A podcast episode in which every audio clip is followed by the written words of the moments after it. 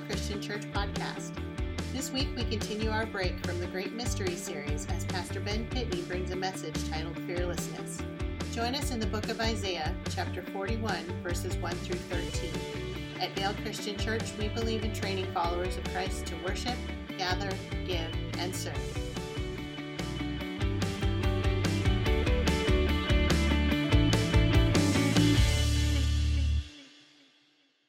Good morning. Welcome to Vail Christian Church, and uh, I'm so glad that you're listening online. We've been going through a series on Sunday mornings through the book of Colossians, this really great letter that Paul writes while he's under house arrest in uh, prison. And um, so we've been going through this series, but we're going to take a, a short little break today, and I want to encourage you from a different place.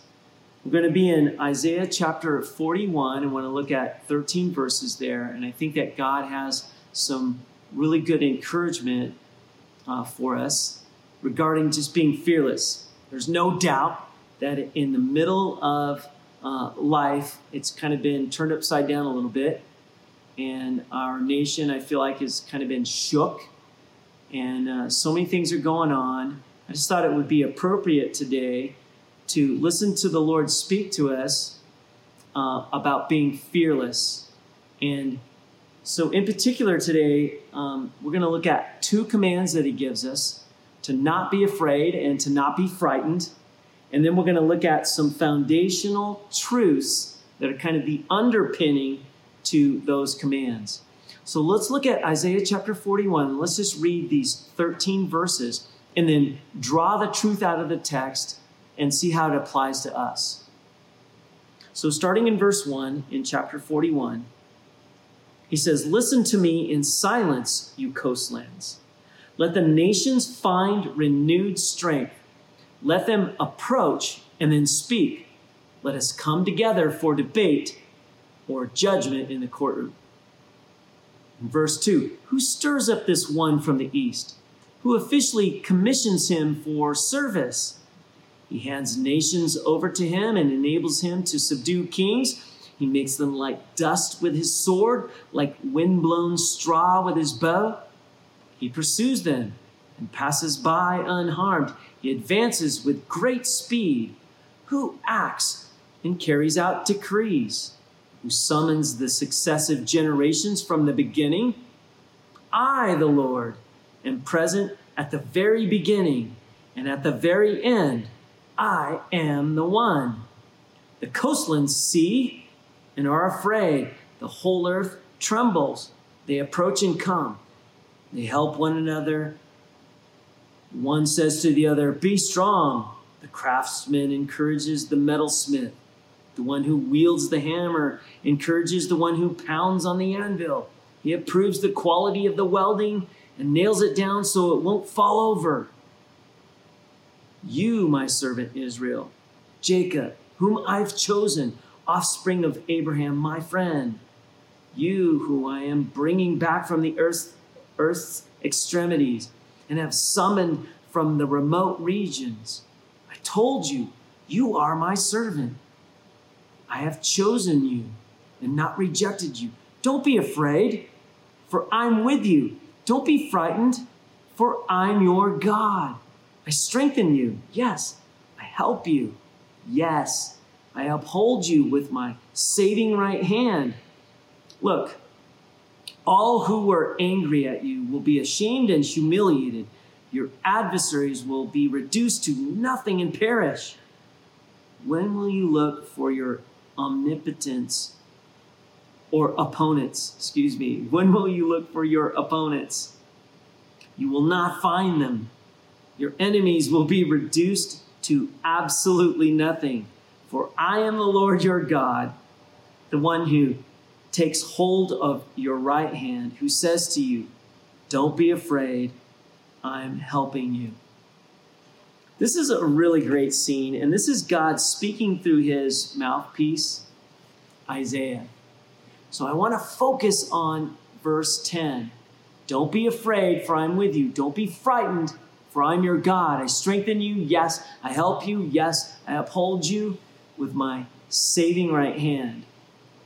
Don't be afraid. That's the first command at the beginning of the verse. And then the second one is don't be frightened. So I'm reading this out of the Net Bible translation. And as always in the Bible, there are reasons for commands. Commands don't hang around in the air and just float around with no grounding in reality. If God commands us to do something, there are good reasons to do it. And power comes from understanding and believing those reasons. So I want to give you foundational truths about fearlessness and how we can live and be fearless. Here are five of them, and they're pretty simple. He says, For I am with you. Don't be afraid, for I'm with you. The second one is, I am your God. Don't be frightened, for I'm your God. And then third, he says, I strengthen you. Fourth, yes, I help you. And then I uphold you with my saving right hand. So if if I put them just a little more practical in more practical language, these five truths, foundational truths of being fearless or fearlessness, they're God is with me, God is my God, God strengthens me, God helps me, God upholds me. See, when God calls you to be free from fear as you do things out of your comfort zone or as you take a test maybe at school or as you face a, an, an uncomfortable interview, as you uh, take a stand against maybe uh, unjust practice at work, as you help someone with their sin in their life, when you leave security and you take a risk in a kind of a new adventure, when you, you face disease or um, some kind of treatment, when you lose a spouse or a friend, when, when God calls you to be free from fear, to overcome this natural emotion, to have peace, right? He does not leave the command just floating around in the air. He puts foundational truths under it. That's the nature of all biblical commands. They come with positive support and our best interests in mind. Don't be afraid. God is with you. Don't be afraid. God is your God. Don't be afraid. God will strengthen you. Don't be afraid. God will help you. Don't be afraid. God will uphold you. See, the pathway to overcoming fear is resting on the foundational truths of the promises of God. So we're going to come back to these foundational truths in just a minute, but I want you to look at look with me at the verses leading up to verse 10. Verse 10 is the focus, and I want to want you to see how all these verses intensify the promises and strengthen this foundation. See, if the pathway to fearlessness is believing that God is your God and that He is with you and will strengthen you and help you and uphold you, then knowing the greatness of this God will intensify your faith and your fearlessness. So let's just look at some insights of God's greatness. So, uh, the first insight of God's greatness that Isaiah gives us is pretty simple. That God is the judge of all the earth in, uh, in Isaiah chapter 4, verse 1, in just verse 1, God says, Listen to me in silence, you coastlands. Let the nations find renewed strength. Let them approach and then speak. Let us come together for debate. That's what happens in a courtroom before judgment. See, the pathway to overcoming fear is resting on the foundational truth of the promises of God. So here's a picture of God calling all the coastlands and everybody, everybody all together, and all the peoples to uh, find their strength and to come before him for judgment.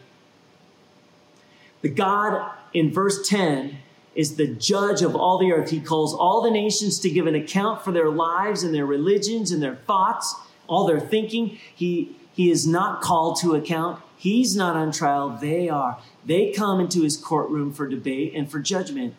He's the judge of all and will pass sentence on every person.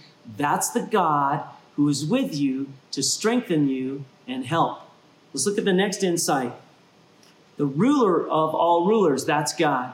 In verses 2 and 3, then, Isaiah asks, Who stirs up this one from the east? Probably Cyrus, the Persian king. God stirred up to come against uh, Babylon. Who, or God, right, officially commissions him for service. He hands nations over to him. He enables him to subdue kings. He makes them uh, like dust with his sword, he says, like windblown straw with his bow. He pursues them and passes by unharmed. He advances with really great speed. So here's a picture of God rousing a king or rounding up a king or empowering a king and leading him in conquest and delivering up nations before him. So the God of Isaiah 41:10 is the ruler of the rulers of history. He controls the affairs of men and the nations for his purposes. That's who gives the foundational truths for fearlessness is in Isaiah 41:10. The, this next insight is the uncreated one or the Lord. In verse 4, look at verse 4, Isaiah asks, who acts and carries out decrees, who summons the successive generations from the beginning. He says, I, the Lord, am present at the very beginning, and at the very end, I am the one. See, here's a picture of God not only judging the nations and ruling the rulers of the earth, but calling all the nations to the earth into being. Who summons the successive generations from the beginning? God is the beginning. He's the absolute reality before all other realities on, on which all other realities depend. He is the uncreated one at the beginning, the Lord. And he will be there at the end when all is accomplished according to his eternal purposes. So when God answers, I, the Lord, the word Lord is Jehovah or Yahweh. It's the full meaning of the name Jehovah, which is um, unfolded right here. For God is calling Jehovah as the absolute, I, the absolute free being, pervading all history and all, above all history and above everything. I'm the Lord.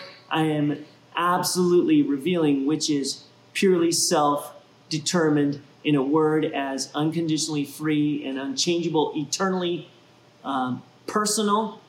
That's the God of Isaiah in, in um, verse 10, who strengthens us, upholds us. And then uh, the fourth insight is the God who chose his own people. Look at verses 5 through 7. Isaiah shows the, the desperate attempts of the nations to pers- persuade themselves that they and their gods that they're strong. Verse 5, they, they're, they're afraid and they come together. In verse 6, they, they try to encourage each other to not be afraid. And they say, Be strong. In verse 7, the, the craftsmen making the idols encourages the metalsmith and the one who welds and the one who swings the hammer and the one who pounds the nails on the anvil. And he approves the quality of the welding and the nails and so that it doesn't fall over. In other words it's a picture of this unrepentant nation desperately trying to convince themselves that they are self-sufficient. And their gods made with welding and nails are really adequate for their needs and over against this desperation of self reliance and idolatry, God says to his people in verses 8 and 9, look at verses 8 and 9. You're my servant Israel, Jacob, whom I've chosen, offspring of Abraham, my friend. You, whom I am bringing back from the earth's extremities and have summoned from the remote region. I told you, you're my servant. I've chosen you and not rejected you. So, verses 1 through 9 is a picture of the God who judges the nations, rules the rulers of the nations, calls the nations into being, choosing his people for himself, calling them from their hopelessness, distant from him, and taking them to be his servant. That's what God has done for us in Jesus. He chose us before the foundations of the world. He called us out of darkness and death he took for us himself to be his. He took us to be his, to make himself our God. See, these insights that intensify the foundational truth to make us fearless, they're powerful, right? Isaiah 41:10, verse 10, the God who judges all the earth and calls all the coastlands to give an account, the God who rules the rulers of history, the God who calls the nations of the earth into being because he is the beginning and the end, the God who calls his own people and makes himself their God freely and graciously. That God says to us who believe, He says, I'm your God. I'm with you. I strengthen you. I help you. I uphold you. And then comes the command. You ready? Here comes the command in verse 10. So, because I am the judge of all the nations, so, because I rule the rulers of history, so, because I call the nations into being, so because I choose freely my own, so because I, this great and sovereign God, am your God and am with you and strengthen you and help you and uphold you, so don't be afraid. I love that. Or you could say, I am your God over you. I am with you. I'm, I'm by your side. I strengthen you from the inside of you because this is where Jesus lives. I help you all around you. From wherever the enemy comes, I uphold you from underneath you, over you, by you, inside you, around you, underneath you. So don't be afraid.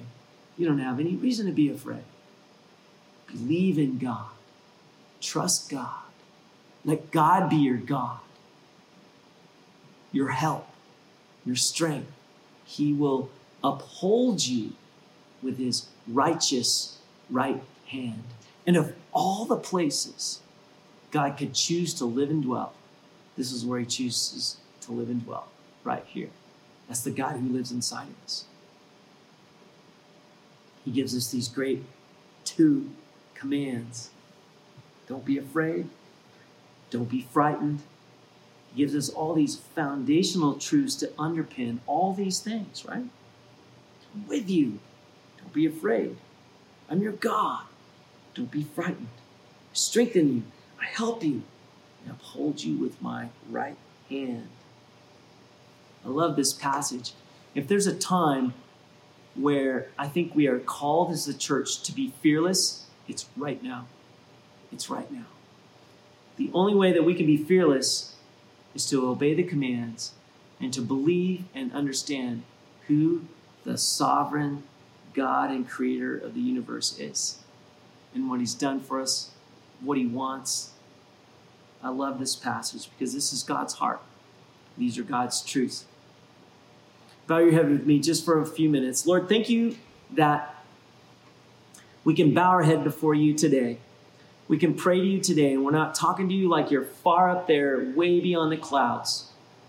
You're distant from us. No, God, you, you dwell in our hearts right here, so you're that close, that intimate. You are God of the angel armies, and yet you care about the smallest things going on in our lives. And you care about what's going on in our world right now. Lots of people are afraid, lots of people are scared. And I think lots of people um, are kind of panicking a little bit, confused, not sure what to do. And it seems kind of desperate, actually, just this week, Lord. I'm praying that you might settle our hearts and, and that you might use the church, that you might use Christ followers right now to bring peace and assurance um, to the world around us that's kind of in turmoil and afraid. I'm praying, God, that you would use us in a great and mighty way. Thank you for encouraging us today, Lord. We pray this in Jesus' name. Amen.